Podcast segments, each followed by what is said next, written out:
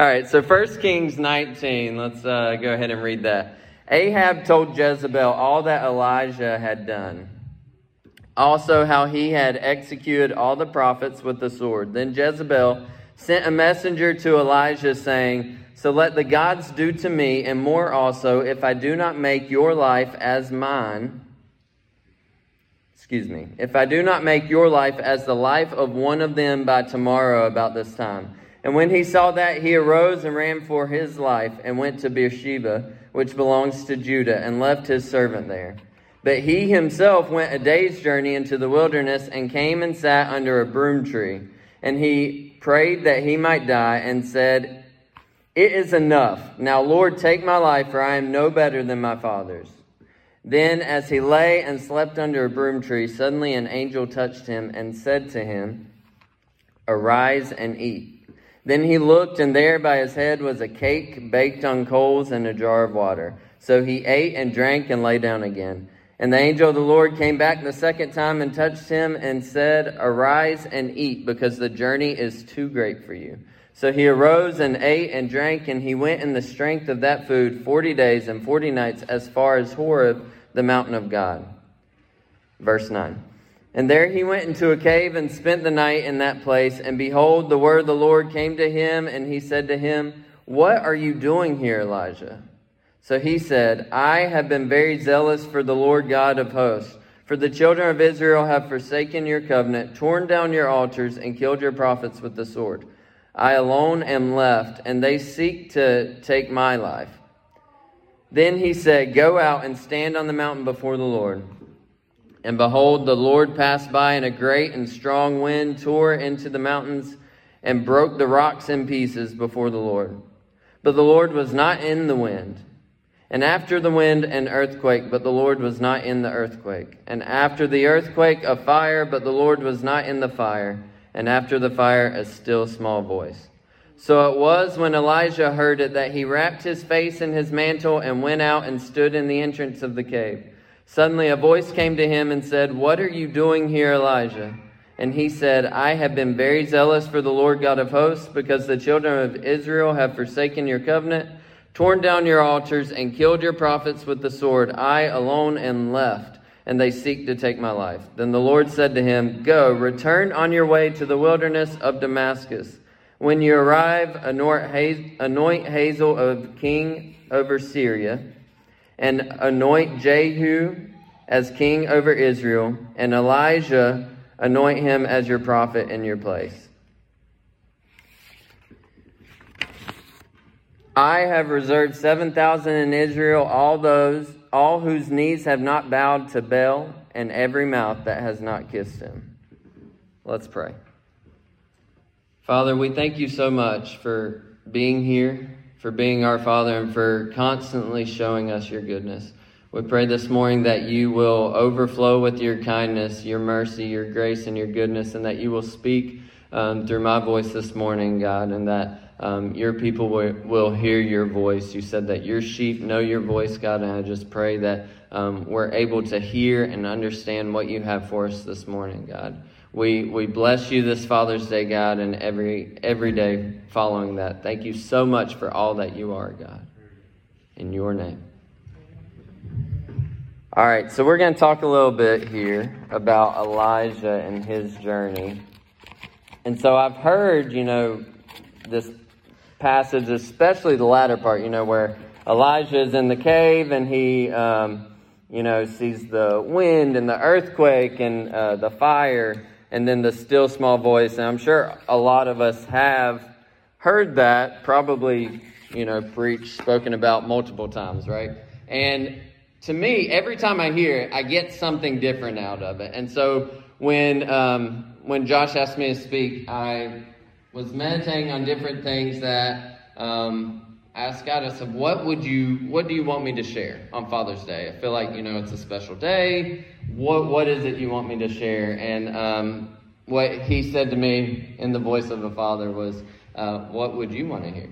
If you were in the congregation, what would you want to hear? And so I began thinking about things uh, in Scripture that I really, you know, enjoy hearing and that I always get a lot out of that I feel like I could share that I feel like, you know, I have the information and authority to be able to share that. And um, still small voice came up. So I looked up the scripture and, you know, I read the part where he's in the cave and he stands out uh, and sees all, all the phenomena and um, God speaks to him in a still small voice. And I, I wanted to get the context of it, which is why I read, you know, all, all of that for you. But I did not realize that when Elijah was in the cave and he hears the still small voice, that right before that, he had just walked himself into the wilderness prepared to die.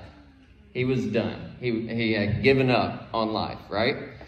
But if you look, the chapter before that is the chapter where Elijah um, he challenges the prophets of Baal. So if you don't know this story, I'm going to summarize it real quick for you. Um, because I feel like it's important that we understand the context so that we can understand where Elijah is at and why he's feeling the way he's feeling. Um, because a lot of times we do take scripture out of context, right? Guilty, done it before. And sometimes God gives us scripture, right? And it may be out of context, but He gives us words through scripture for us, okay? I'm not denying that. But sometimes we stand and we're preaching scripture out of context, and that is not what we need to do. Everybody with me? We good this morning? All right, cool. So, um,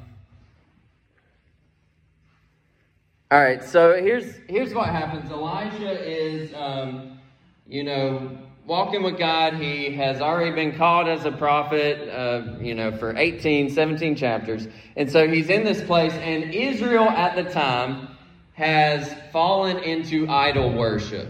The king uh, married this woman named Jezebel, which we'll talk about in a little bit, and um, she introduced all the prophets of, uh, excuse me, all the gods of her previous background. And so Baal was one of the main gods. And so she introduced Baal worship into Israel.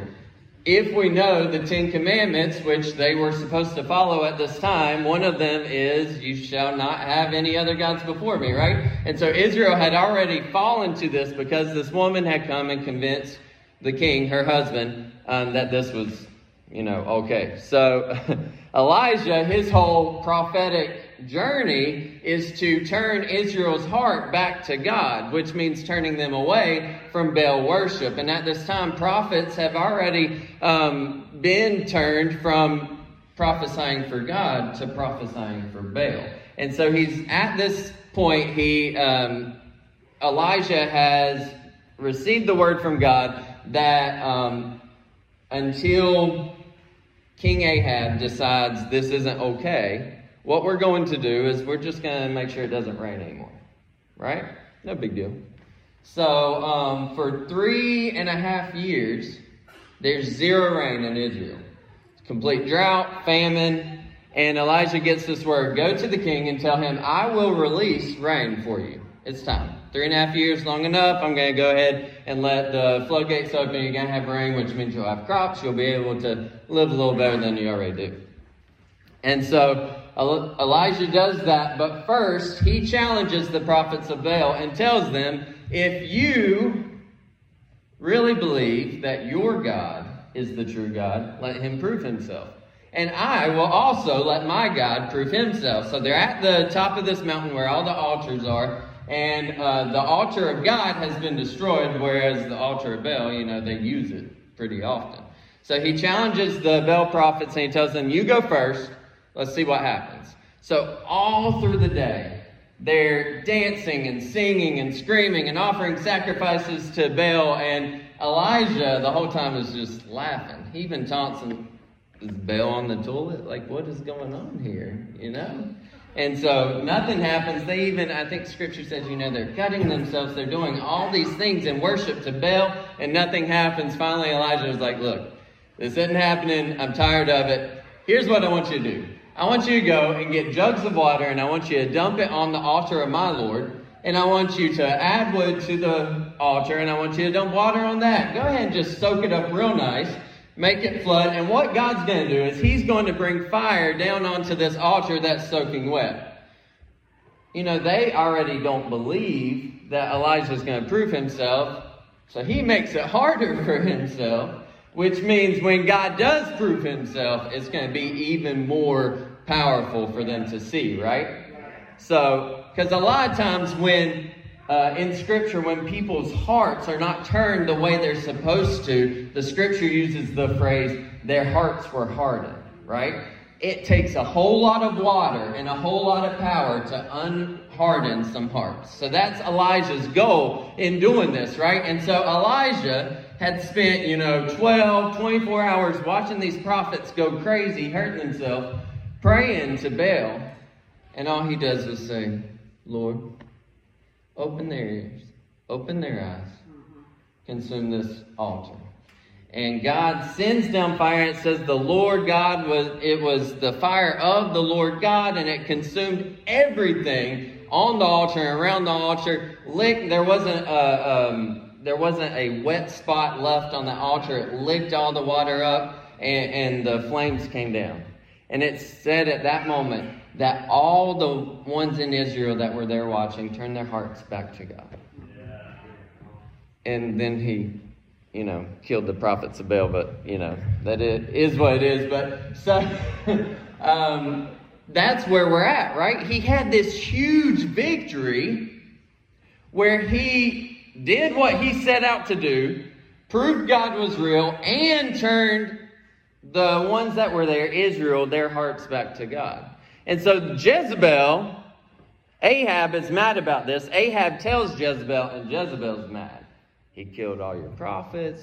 He's, you know, he proved that God was real, and you're still wanting to have Baal worship. And so Jezebel sends this message to him and says, All right, you took out my prophets, so I'm going to do the same thing to you that you did to them.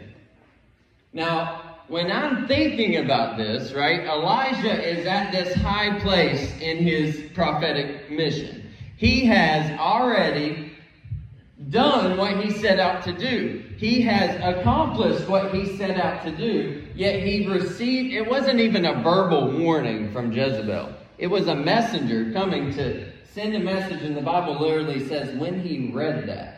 So he, all he's doing is reading this. He's not even looking Jezebel in the face. I feel like if I, you know, look somebody in the face and they threaten me, it's a lot more than if I'm just kind of reading a letter. I'm going to feel a little shaken, but you know, I can step back a little bit. Whereas if I'm standing right there, they could easily, you know, hurt me right there.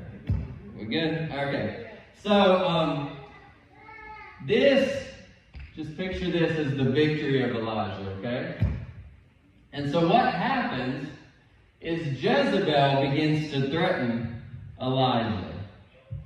Try not to take it out like my kids do. And so just one by one, the fear creeps in, right? And then you've got the doubt. And Jezebel just starts to get under Elijah's skin. Come back to that.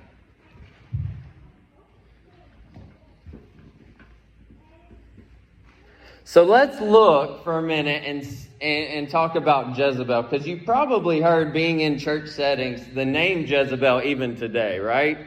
Maybe some of you, yeah. And so, yeah, oh yeah, oh yeah.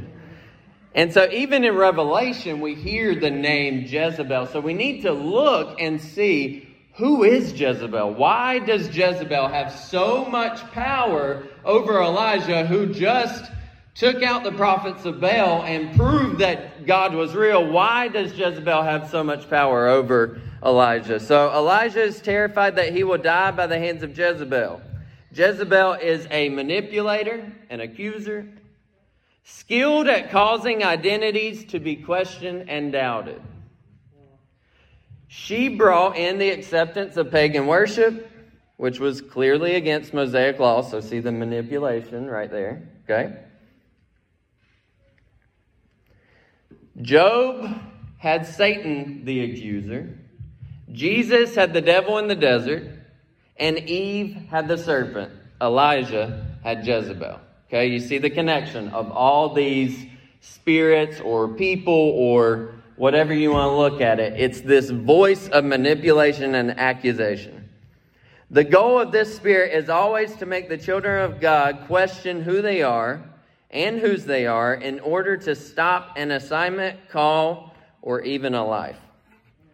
Jezebel had managed to kill so many of Yahweh's prophets, and Elijah knew this. And so when he was threatened by her, he eventually forgot everything true about himself.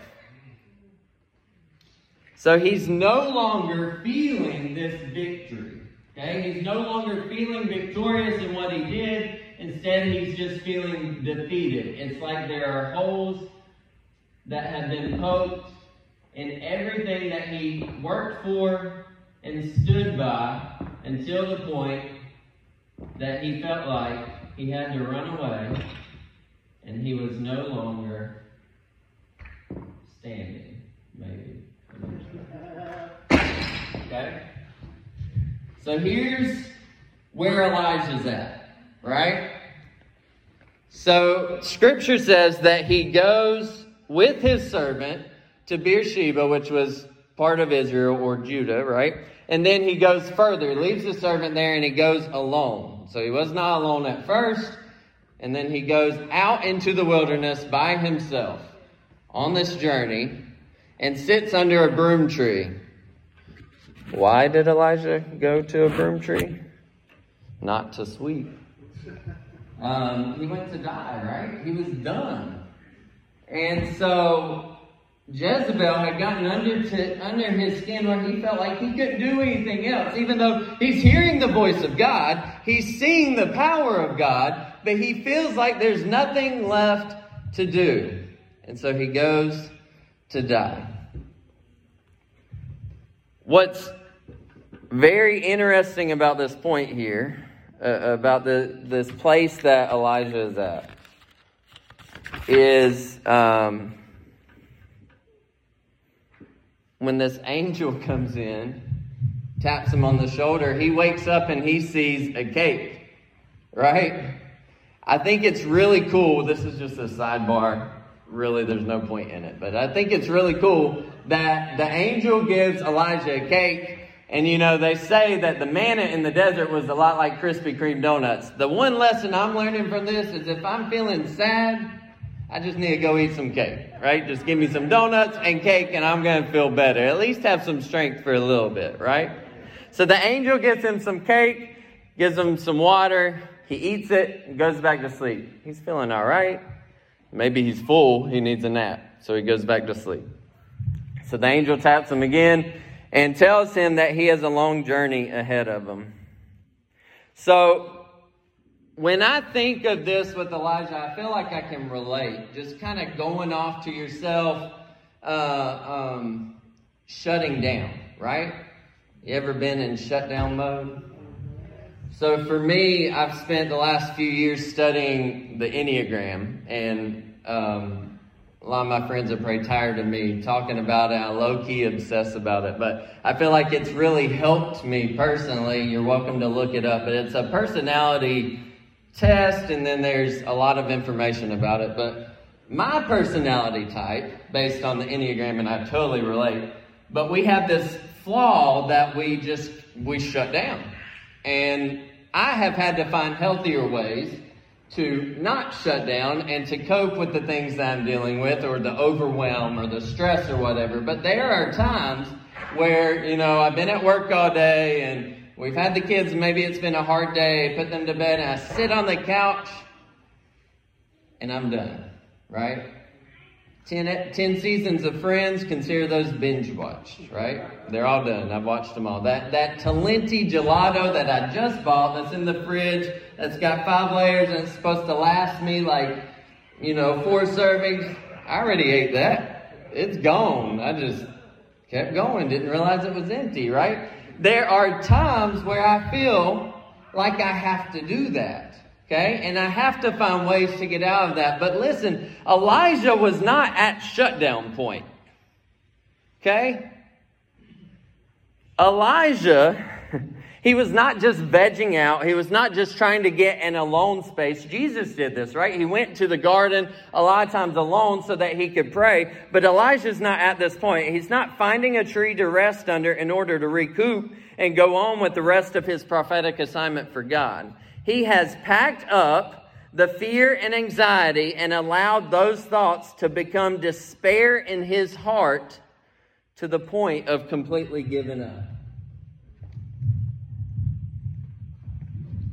So not only was Jezebel able to get under his skin. Hey, Jeremy, you're here to help me out. can only stall for so long. just that up.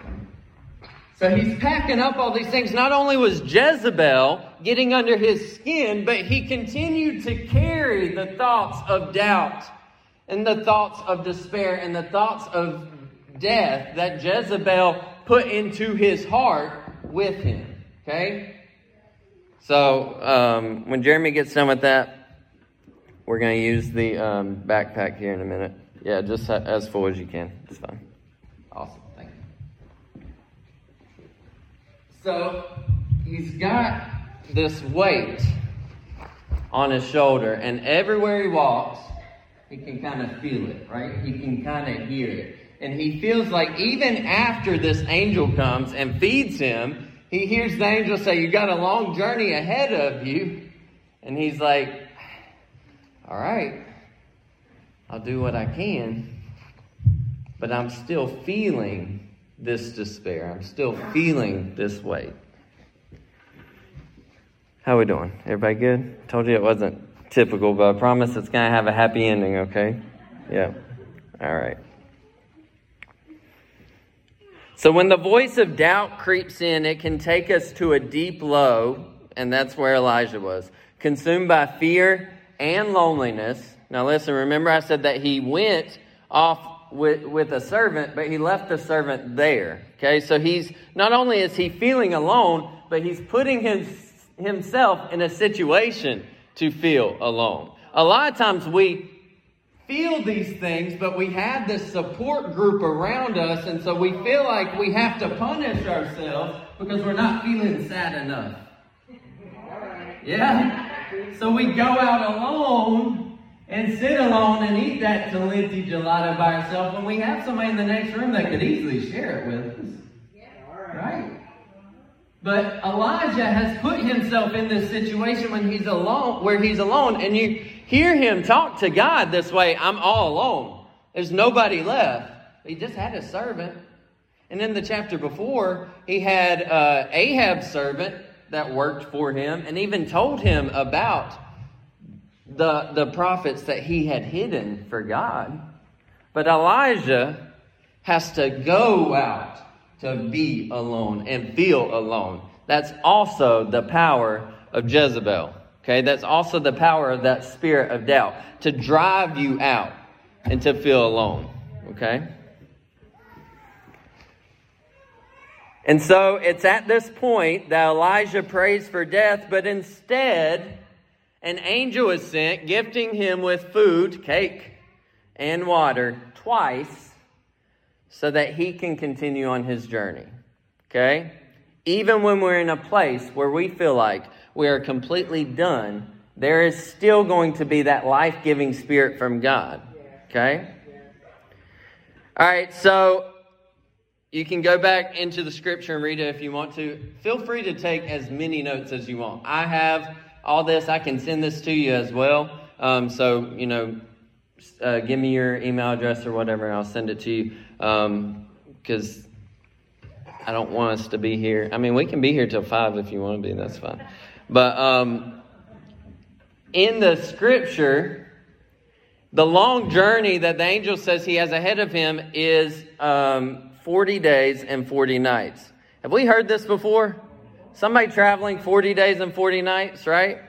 This amount of time is very recognizable to us, and it brings us to three people specifically Noah, right? Moses, and Jesus.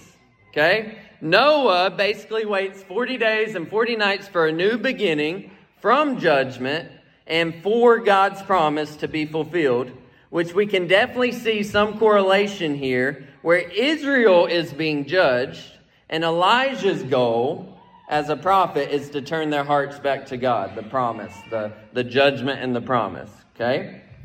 Jesus, though, had just been baptized.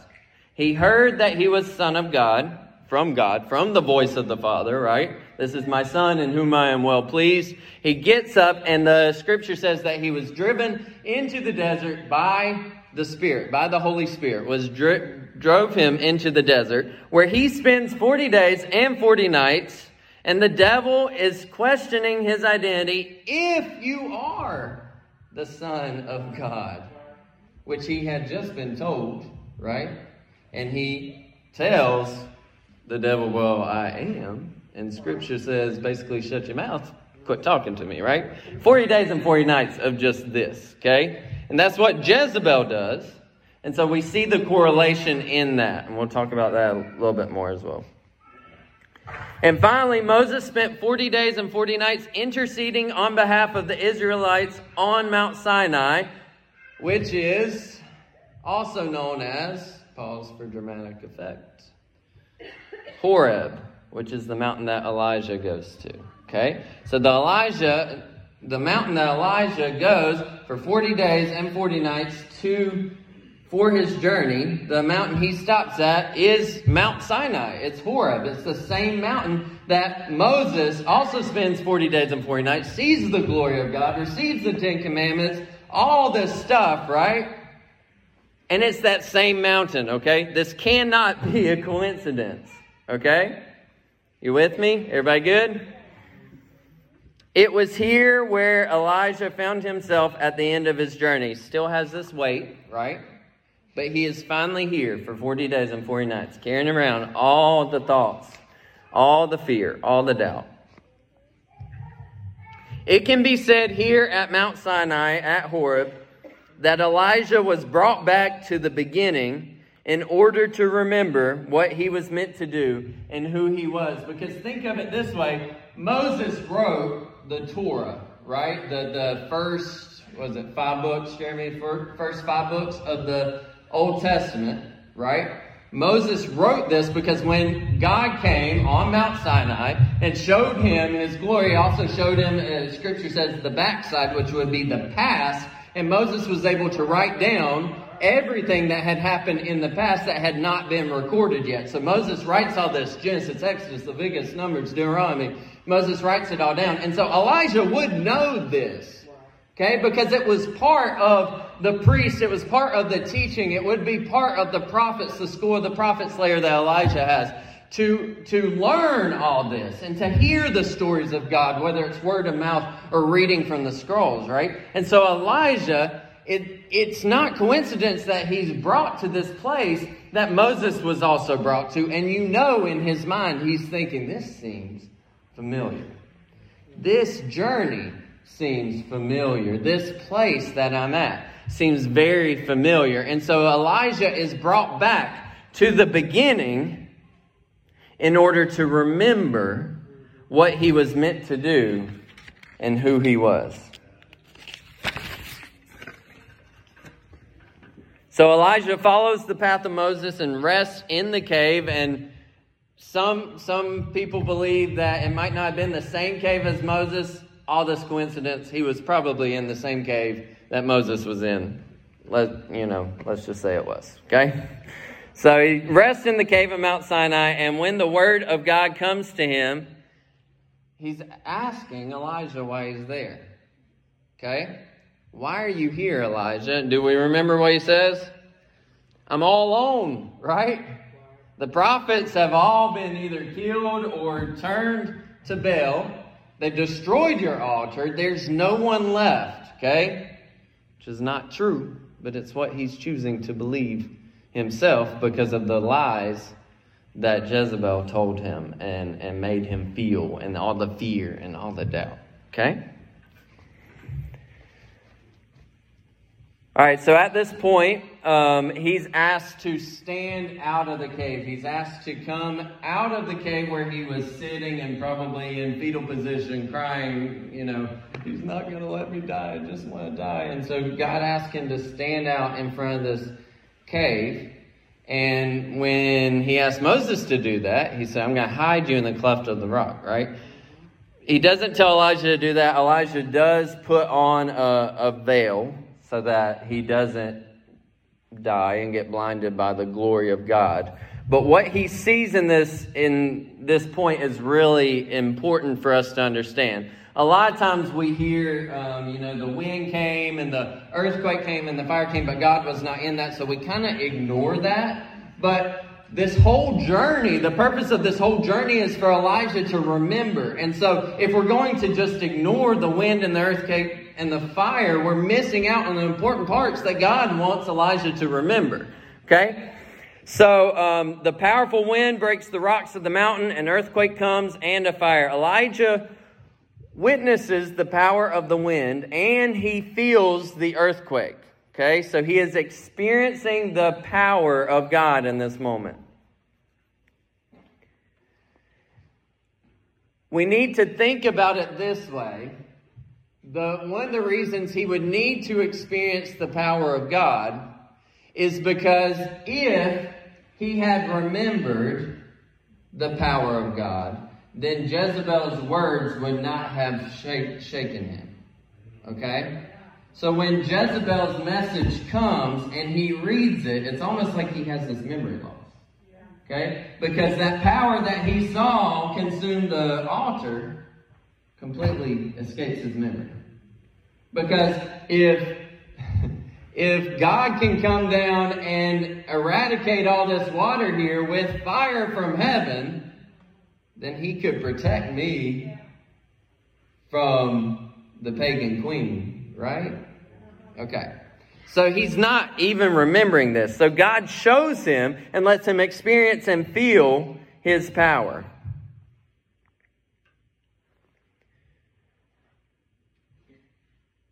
So even though God was not in them, they happened when God passed by. So God is still sending these things. It still is God. Sometimes when we hear this, we think it was just an earthquake, it was just a wind. Again, coincidence. God passes by when this comes, okay? We can't just ignore it because we want to get to the still small voice. We can't ignore the power just because we want to get there because the power is there for a reason. So, um, this demonstrates God's greatness. Elijah may recognize the powerful wind from the story of the Exodus where a wind parted the Red Sea as Moses lifted up his staff. So we think um, with the Red Sea that Moses lifts up his staff and God parts the Red Sea, and he does. But if we look at Scripture, it says that a wind was sent to part the Red Sea. And you know that Elijah knows this, right? He knows the story of his people being rescued from Egypt and that the wind parted the Red Sea sent from God, right? So he sees this wind that breaks off part of the mountain, this powerful wind, and you know he's thinking about this, okay? The stories of Moses must have echoed in his head, causing him to recall the Lord descending upon Mount Sinai in fire and earthquake. Both of those things happen also with Moses, okay? So God kind of has a pattern here that Elijah probably is trying to remember, right? But he can't. And so God's, it, it all has a purpose. And Elijah knows personally the fire of God, as this was what just consumed the altar more than a month before, right? And this is all key, but it was the still small voice that Elijah knew the presence of God. He heard the still small voice and he steps out further, covers his eyes, and hears the word of God. God's might and power was used to remind Elijah of what he is capable, capable of, what God is capable of, to bring to remembrance everything that Elijah already knew about God. But it was the whisper of intimacy that made Elijah come to himself. Okay? So Elijah is witnessing the power, but he cannot completely remember who he is until the whisper of intimacy comes. Okay, a lot of the time we're asking God, uh, I need you to take this from me, I need you to do this, I need you to do this. And he doesn't, but then we end up back into similar situations, right? We're still carrying around the backpack of what just happened in the past and it's going to probably happen again, maybe in a different way, but we're still stuck in that same pattern that God just wants to come up next to us. But do you know who you are? Do you know what you are capable of? Because I'll do this for you because I'm a good father. I'm not going to give you a snake when you ask for bread, right? But do you know who you are? So, this is the point that Elijah's at, right? He's hearing the whisper. And it's a lot like, um, well, I'll come back to that. Rewind. Okay, so um, as he spoke to Yahweh, he explains how he felt and what was wrong he repeats himself, right? Before the earthquake came, he says exactly the same thing he said after the still small voice and the earthquake. But God says three, thing, three things to him. I don't think God ignores him. I don't think God um, really even says, Yeah, you're right. You know, he's not going to confirm everything Elijah said, but he's not going to ignore his feelings because he is a good father. But he approaches it in a different way by saying these three things Go back the way you came, basically saying, Now that you remember who I am and who you are, take that journey again. See everything that Moses did. See everything you just passed for. Recall my goodness as you go through. Then he says, Follow my words because you're my prophet. Remember who you are. Remember what I called you to do. And then he says, You're not alone. There is a remnant of 7,000 that have never even kissed the prophet Baal. 7,000. Remember, I told you he's feeling alone. He leaves his servant so he can feel even more alone. And he knows that there's a small remnant. He doesn't know it's 7,000 until God tells him. But he's feeling alone. And now God's saying, this is who I am. This is who you are. Now look, you're not alone. You can do this. I promise. Right? His promise.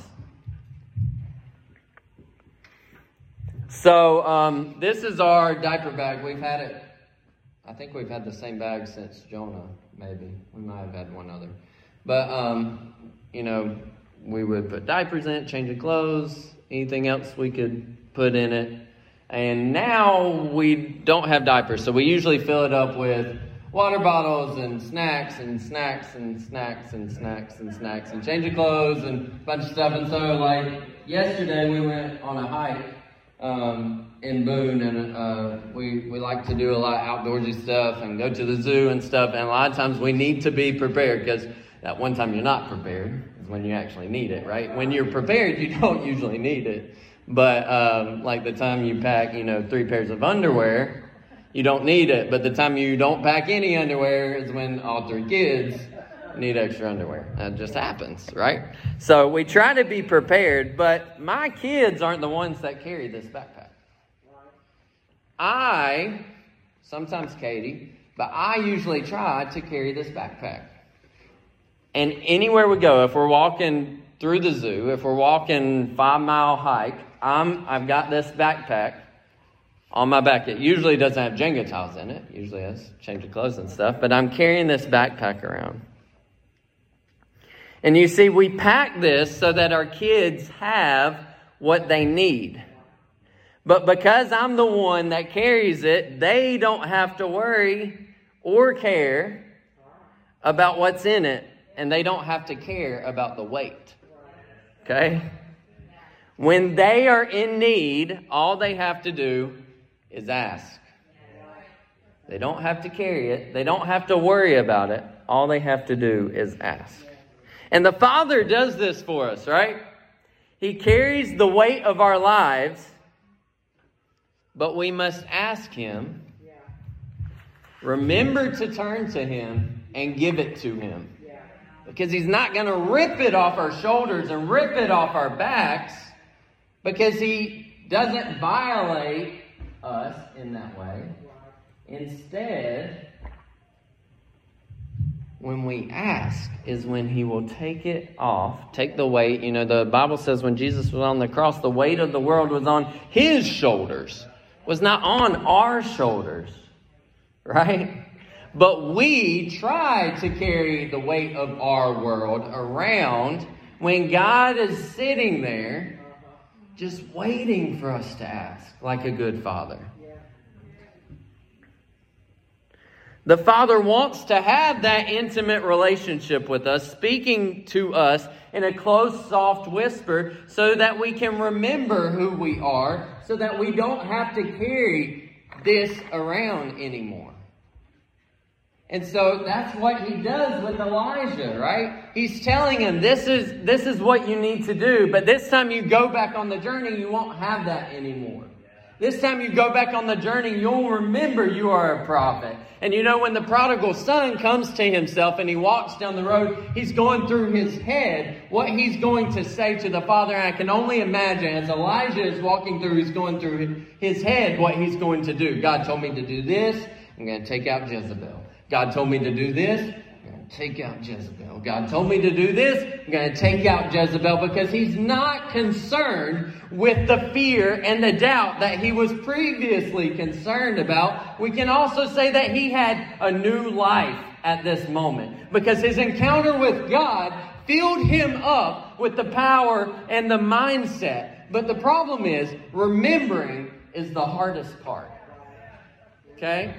Remembering for us, no matter what it is, is the hardest part. But the hardest remembrance is who we are.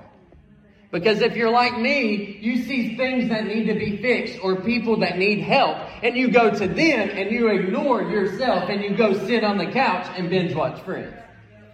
But you don't take care of yourself. As a parent, we're guilty, right? But that's where God comes into play, constantly wanting to whisper in our ear, It may have been a rough day, but you're still my child. It may have been hard, but you can still do this because you're not alone. Okay? All right, let's keep going. Almost done. As Josh says, you might make it to Logan's when the rolls are hot. Even in your victory, remember our Jenga set here, right? Even in your victory, your trophies, your tower that has been built, it cannot replace the foundation that is your identity as a child of God. Because anything less than that is sinking sand. It's just going to fall over just going to have holes poked in it. It's just going to be toppled down to the ground. And then you're going to feel like you're going to have to pick it up and rebuild it. right? Because when something breaks, we feel like we got to fix it, rebuild it. But that's not where, where God wants us. He wants our foundation to be built upon Him, and that never has to be rebuilt. It just has to be remembered. Okay? Elijah was not able to receive the help of God with the weight of fear and a mind of doubt. But when Yahweh reminded him of who he was and whose he was, he was able to lay down everything he had picked up from Jezebel and move forward in his assignment. God had to send Elijah on a 40 day journey, break off part of a mountain, shake the earth, and send fire just to get him to a place of remembrance. The prodigal son had to eat pig slop before he came to himself. And we may have our faces in the dirt, lost and all but given up. But when we when we remember, we are renewing our minds. I texted Josh a few days ago. I guess it was last Sunday.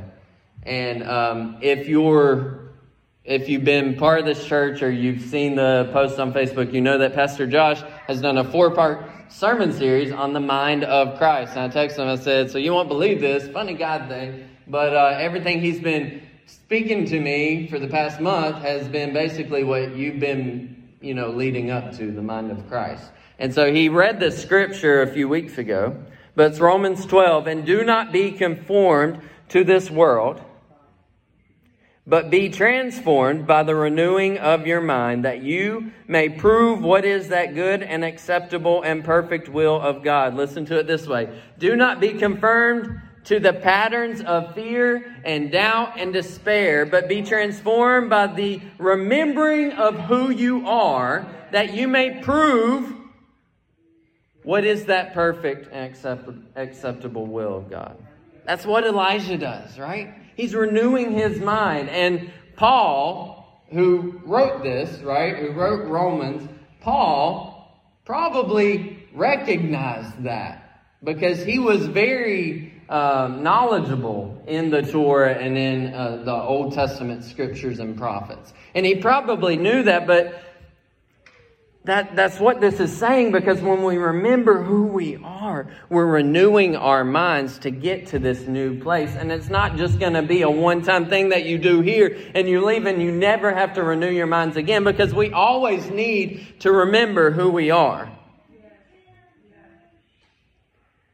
So when Jonah was smaller, um, he would always try to um, get into the car by himself he, I guess it was a challenge for him. We had a lower car, Nissan Sentra at the time. Um, but once he got in the car, he would still have to pull himself into the car seat, right? And so uh, he would have his passy kind of hanging out of his mouth, and he would always, try to get up into the car, right? And so we we would come up behind him, and we would say, "You can do it. You are strong," right? Sometimes we'd help him don't want him to struggle too much, right? But he would he wanted to. He wanted to try. And so we would say, You are strong. You can do it. And so he'd get to where he'd get up there a little bit more. I am strong. I am strong. Right? And then it got to the point, uh, at the time, Melissa Helser had just come out with a song called Catch the Wind. If you don't know it, listen to it. Listen to her story about it because it fits right along with this. But we would start singing, I am strong and full of life. And so he would pull himself up. I am strong, passing hanging out his mouth, and full of life. And then he'd finally, after weeks or however long, he would finally get himself into that car seat and he'd be buckling himself as best he could. And he would sing, I am strong and full of life, no steadfast, no compromise. And that was the song he was singing. We have it on video uh, to be able to watch it and hear him say that. But listen, it may be difficult and it may look like you don't have the strength. It may look like you're alone. It may feel lonely. But hear the whisper telling you the opposite. God told Elijah of the remnant, and what happened with Elijah was he followed God in bringing Elisha under his wing.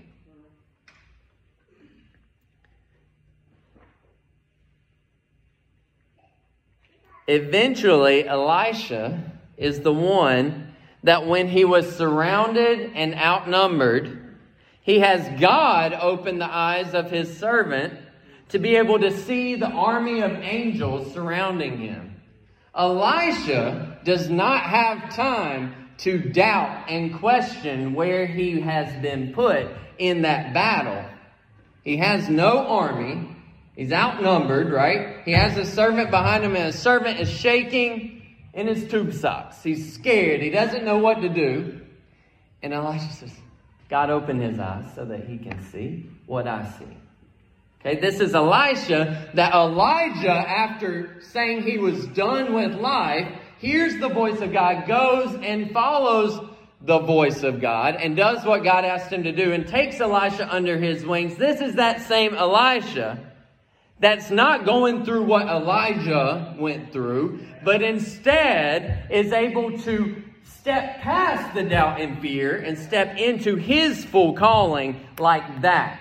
He doesn't have to go on Elijah's journey, even though he's following Elijah. Listen, when you remember who you are, not only are you able to discard the doubt and fear, but you empower and free the generations ahead of you to always renew and remember who they are. The generations ahead of you will always sing, They are strong and full of life. The generations ahead of you will always see the angels of God surrounding them, ready to give cake when they're hungry, ready to take out the army that's ahead of them, right? They will not question their inheritance. They will not question their identity because of what you went through. Okay? Whew. That was good. I don't care who you are. All right. So, um, so my um, my dad died a little over uh, nine years ago. He was um, he was sick for a year or two, um, to the point where he was able unable to get out of bed. And for him, he was a, a drama teacher um, and so he he couldn't go to work because he just started passing out at work. It was thyroid issues, and so he was um, stuck in bed. And it, that coupled with depression, um, he couldn't take it any longer. Ended up um, taking his own life, and so I've been on this roller coaster of grief. I told you, you know, last year Father's Day was really hard for me. Um, and I even told Katie, I said, I can't, can't go to church. We just stayed home Father's Day last year. Um, so this is totally different. Um, but I've been on this roller coaster of grief and confusion and sadness over the past nine years, and um, frustration, anger, and everything that just comes with grief, you know. Um, and so a year after my dad died, we started coming to True Vine and started attending small group with Canby. Um, and I was really able to grow. And you know, I told you the Enneagram has really helped me, and that that um, you know I was able to grow and be able to to process some things with that, um, work through those things during the seasons I was going through. But the one big thing I started to think about, probably around the time that Katie um, was pregnant with Jonah, was that I didn't want anyone else in my family to suffer from depression and suicide. Seems obvious, right? But I was able to stand in authority, stand in the authority that I received by going through that. Because, listen, where your testimony is, that's where your authority is. And so I began to walk in the authority, declaring that over my own life and over my family members' lives and everyone that I would come into contact with, all of you right? And that we would be free from these things. About uh, in November, uh, you know, No Shave November is a big thing. Um, and so one of the things for No Shave November is that you um, don't shave, uh, kind of in um, recognition of men's health and uh, really mental health and uh, cancer and everything like that. And so there's also a thing called Movember, which you shave everything and you only grow a mustache. And so um, I, I, hate mustaches, just mustaches. If you have one, you look wonderful, look great.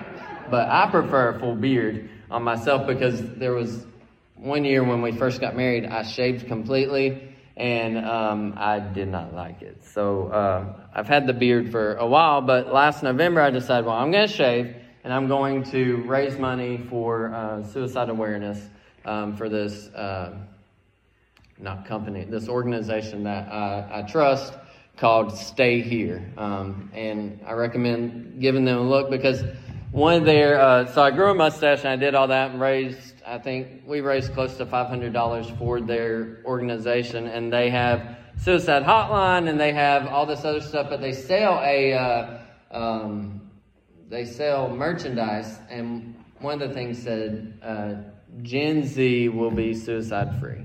And that's what they declare is that the generation, the next generation, will be, will not have to experience suicide at all. And for a while, when I read that, I was like, yeah, okay, go ahead and, you know, say that. I hope it's true. But good luck with that. But now, I'm at this point, right?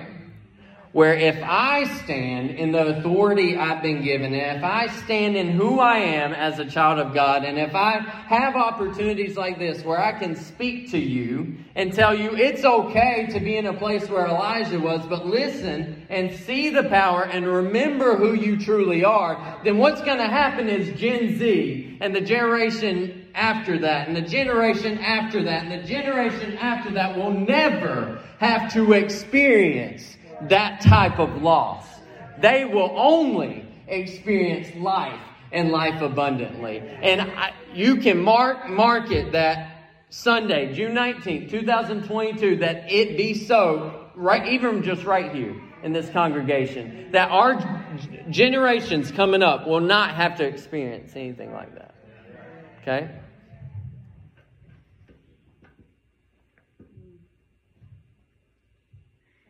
So I'm going to leave you with two things. You can close your eyes, you can raise your hands, however, but I'm going to um, read you what, what I feel like God um, said to me and that I wrote down. So I want you to hear the voice of the Father this morning. You are loved, child of God. Despite the hardships you have gone through, all the storms and struggles, betrayals and conflict, hurt and wounds, I have never left you. You are worthy of my love and my goodness. Remember me. Remember what I can do. You've seen it. Remember who you are, strong child of God. Open your eyes to see all the promises fulfilled and waiting. Now is your time to move from despair to hope. You will receive your fullness, and the generations to come will reap from your planting and harvest. There is so much more for you. This is the truth. I am the truth. Come to me and give me all of your weight. You don't need to carry that any longer. If you'll just stand up for me. I'm going to prophesy everything that I just kind of prefaced. I want to prophesy and declare over you. I want you to receive it. If you feel like you're going through anything that I said, anything that I said, because I, I don't feel like God gave it to me, you know, for a month just to say. I don't really like to hear my own voice.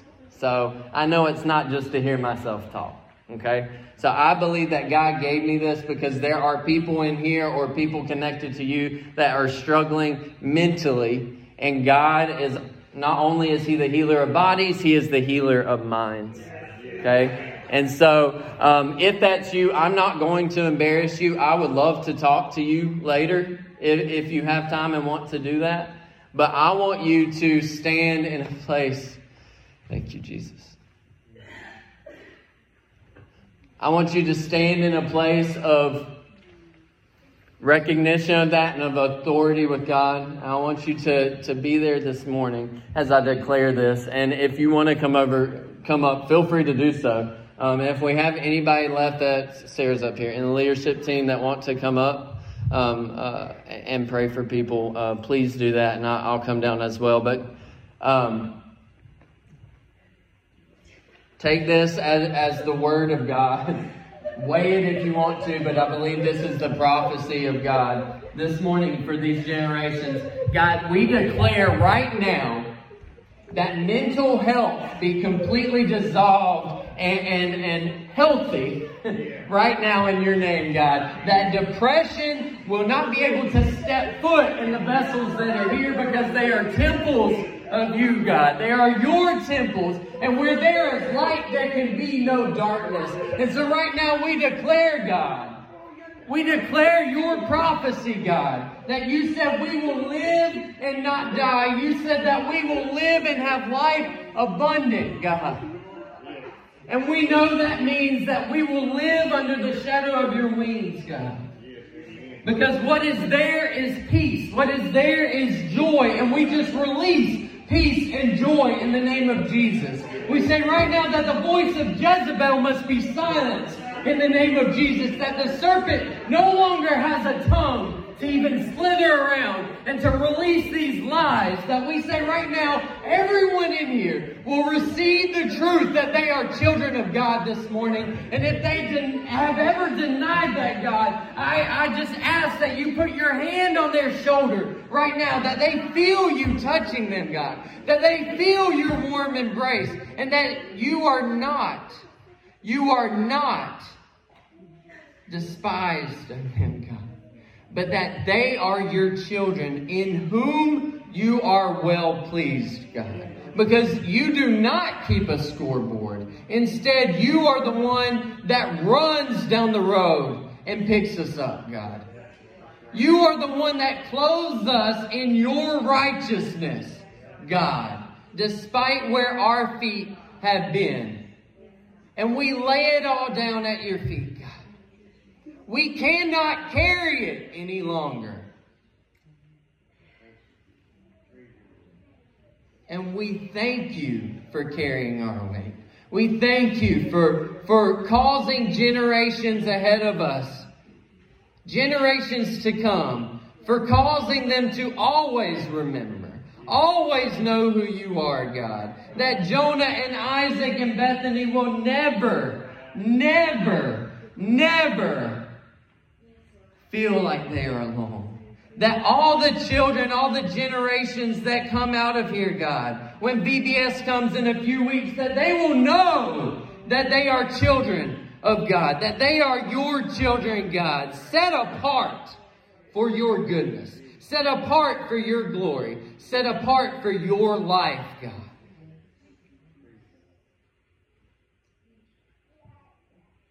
Thank you so much for your word, Father. Thank you so much for restoration. And thank you for your goodness. In Jesus' name.